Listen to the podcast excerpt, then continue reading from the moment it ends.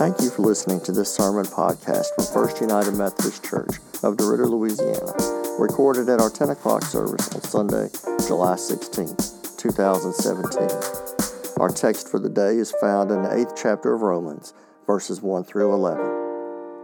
There is therefore now no condemnation for those who are in Christ Jesus, for the law of the Spirit of life in Christ Jesus has set you free from the law of sin and death. For God has done what the law, weakened by the flesh, could not do, by sending His own Son in the likeness of sinful flesh, and to deal with sin. He condemned sin in the flesh, so that the just requirement of the law might be fulfilled in us, who walk not according to the flesh, but according to the Spirit. For those who live according to the flesh set their minds on the things of the flesh, but those who live according to the Spirit set their minds on the things of the Spirit. To set the mind on the flesh is death, but to set the mind on the Spirit is life and peace. For this reason, the mind that is set on the flesh is hostile to God. It does not submit to God's law. Indeed, it cannot. And those who are in the flesh cannot please God. But you are not in the flesh, you are in the Spirit, since the Spirit of God dwells in you. Anyone who does not have the Spirit of Christ does not belong to him. But if Christ is in you, though the body is dead because of sin, the Spirit is life because of righteousness. If the Spirit of Him who raised Jesus from the dead dwells in you, He who raised Christ from the dead will give life to your mortal bodies also, through His Spirit that dwells in you. In 1985, when he was hosting his last episode of The Family Feud, Richard Dawson, after the taping was over, gave about a three minute speech to the audience. And he, you could see the emotion that was getting to him. You could see, and he was recounting everything, and he was totally honest. And he thanked the people at ABC. He says, We stayed on the year, on the air probably a year longer than we should. We weren't doing them much good. Our ratings were down and it was hard, you know, and so he was very grateful for that. And he talked about how, and oh, for those of y'all who don't remember Richard Dawson, I apologize, you need to YouTube him. But he was very controversial because in his time, he welcomed everyone on the sets. And he would get in trouble. In today's world, there's no way HR would let him host a feud the way he did because he would give a contestant a kiss on the cheek for good luck and he would hug them and he would just be there for them. And he was talking about why he did that because they used to get a lot of letters complaining, especially about how he interacted with people of a different color and how he would hug them. And he talked about the fact that the first time that he ever saw people of color, and I'm using his language, the first time he saw people of color was when D Day left from his hometown in England. And he turned to his mother and he said, Mother, what's wrong with them? And she said, Nothing. They were created by God. Who makes a rainbow, Richard? He said, God.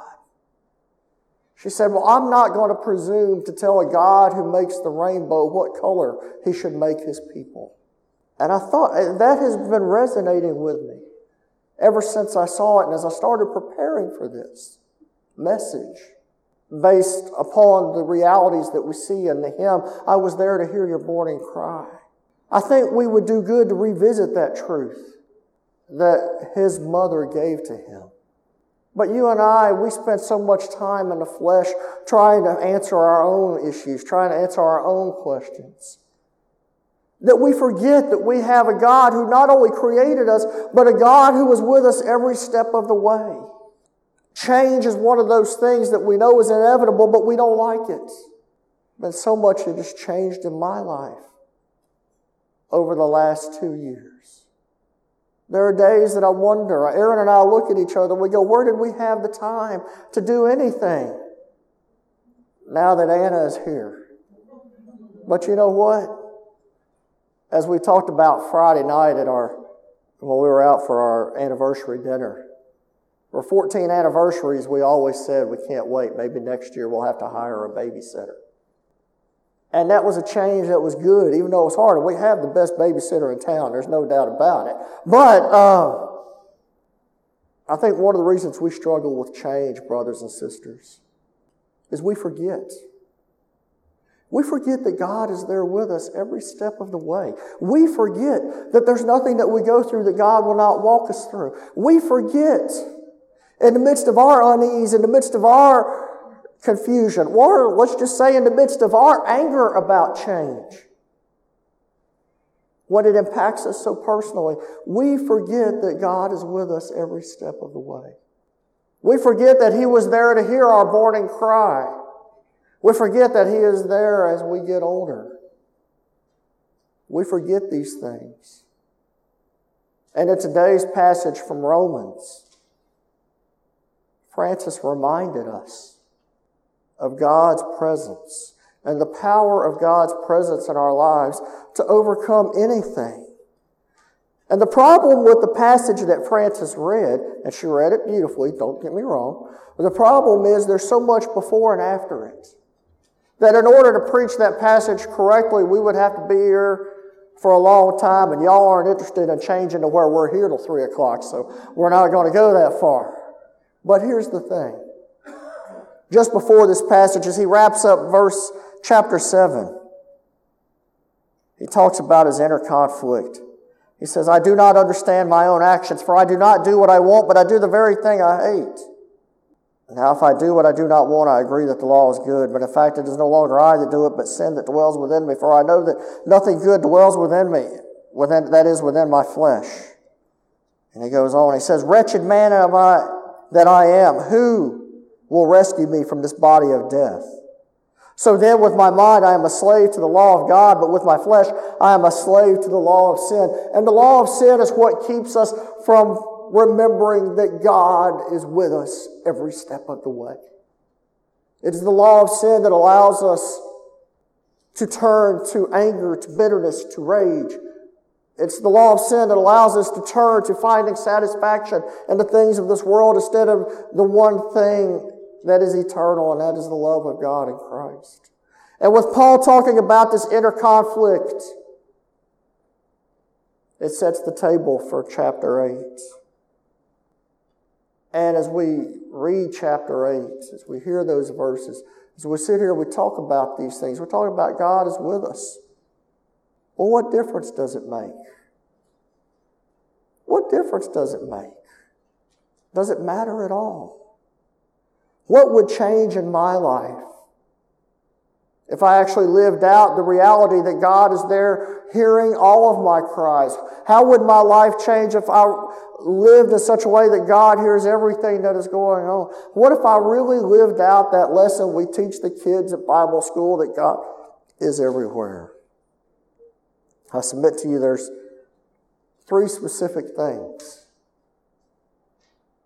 that can transform not only our lives, but can transform our families, can transform our friends, can transform our community, can transform our church, can transform our world.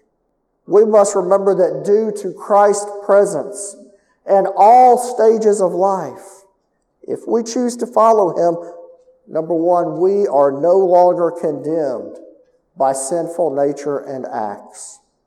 If we choose to follow Him, we are no longer condemned by sinful nature and acts. One of the most unchristian things you can say, but it's actually theologically accurate in many ways. One of the most unchristian things that we can say or believe is, I cannot help it. I ha- this is the way that I am. For when we allow ourselves to believe that we are who we are and there's no opportunity for change and there's no opportunity for redemption, there's no opportunity for anything to be transformed,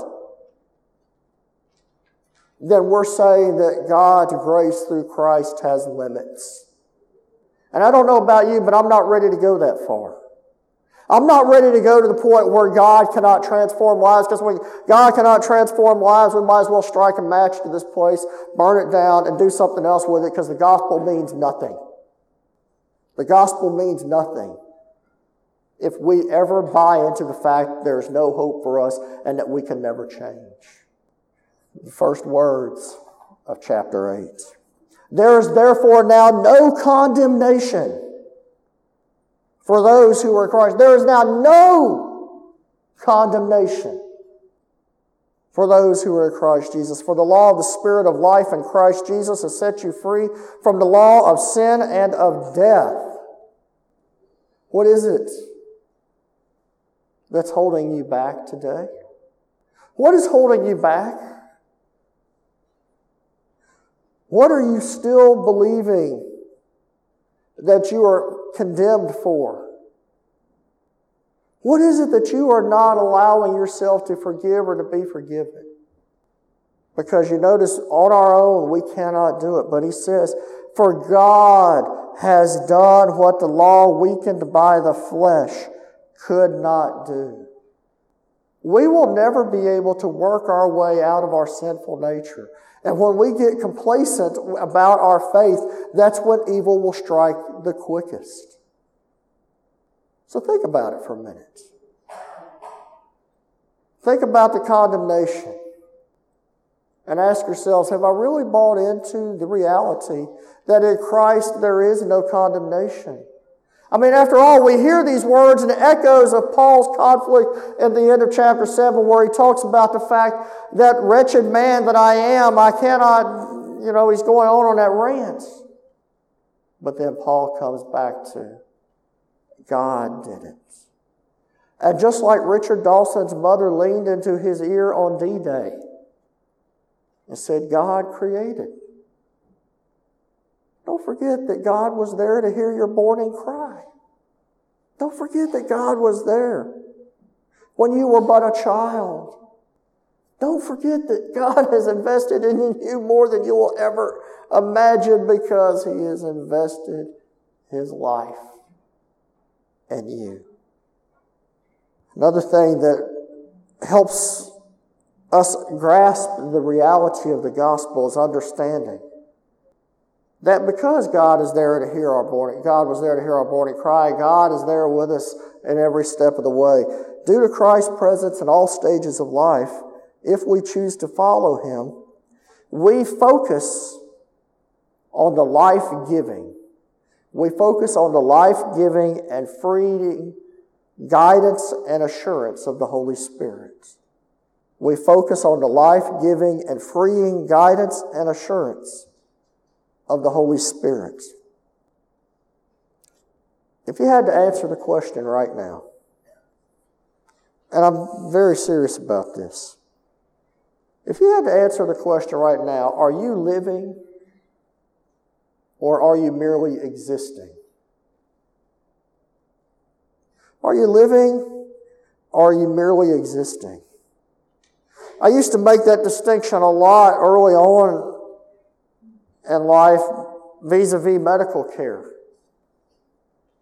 Because I still put forward the idea that we may know how to extend existence, but I'm not sure how much we're extending life. But that's a whole different story. But what about for everyone else? Are we merely existing?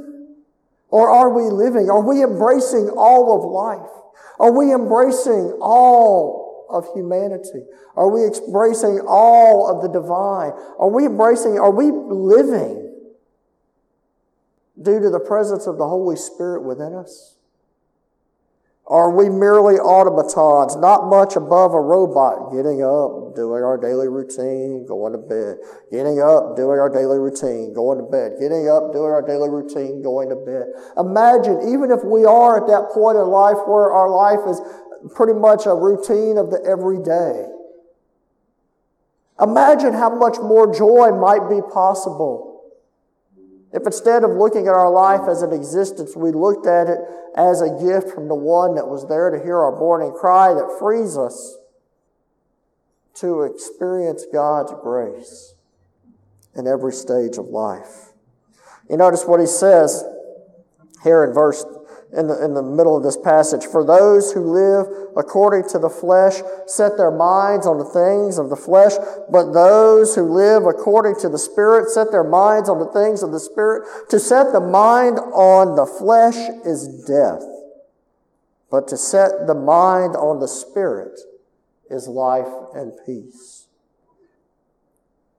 It's right there in black letter if we truly believe that the scriptures are the authoritative word of our lives, if we truly believe that the scriptures are the foundation of our walk with Christ, we can no longer have this misguided understanding that we live by the flesh.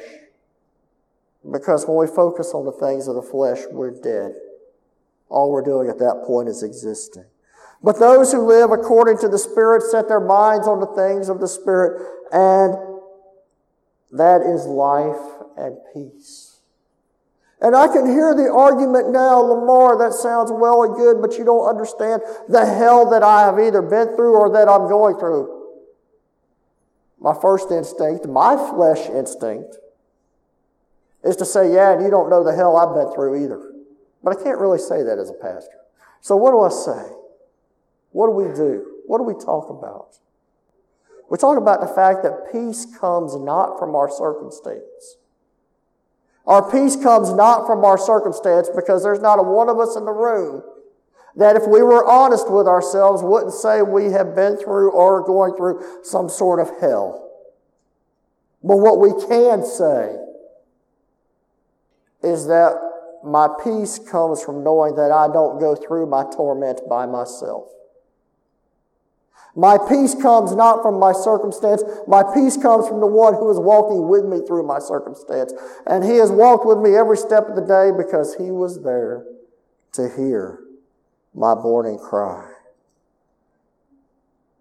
And the middle of the ages, in the middle ages of your life, as we say, not too old, no longer young, I'll be there to guide you through the night.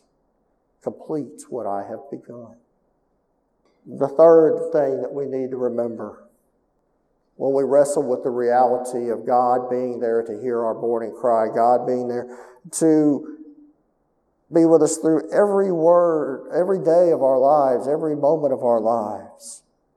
We embrace the reality that due to, God, due to Christ's presence in all stages of life, if we choose to follow Him, we reject the narrative that life is only about what is here and now. Due to Christ's presence in all stages of life, if we choose to follow Him, we reject the narrative that life is only about what is here and now. And the reason why that rejection is important is not because what is going on right now is not important. It is actually very important. We have to deal with the here and the now. We have to deal with the highs and the lows of life. We have to deal with the heartaches and the pain. We have to live in the middle of all this, but we do not have to be consumed by it all. We do not have to let our circumstances absolutely define our lives. Because when our circumstances define our lives, that cross no longer does. No matter how great life is, no matter how poor life is. One of my favorite, one of my favorite, uh,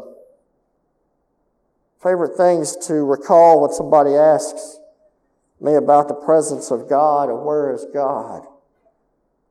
And, and is nobody's ever walked into my office and asked me why they got a $20,000 bonus. But they have walked into my office and asked me why their wife got cancer. Think about that for a minute. Think about the fact that if we want to blame God for the bad, we must embrace God for the good. That's why this hymn is so important. Because so much, so unlike many of the other great hymns of the faith, there's nothing wrong with them. We're going to sing another great one at the end, Living for Jesus, another one that's old school. But we need to hear the words of this hymn, I was there to hear your born cry, and I am here now. We need to hear those words because we don't hear them enough. And we don't hear them enough, and when we don't hear them enough, we don't embrace them. When we don't embrace them, then we forget them. And then when we forget them, we get caught up in the here and the now. Let us never forget 41 years later, after D Day, Richard Dawson was telling that story to a studio audience in Los Angeles, California, in the spring of 1985. But it's a story that we all must embrace because of the reality that God was there to hear our mourning cry. Just as Richard Dawson's mother said, I cannot presume to tell a God who gave us the colors of the rainbow, what color He should make people. We should never presume that the God who made us, the God who gave His life for us, the God who has done everything He can, is the same God that is there to hear our cry, and is the same God that will be there when we draw our final breath.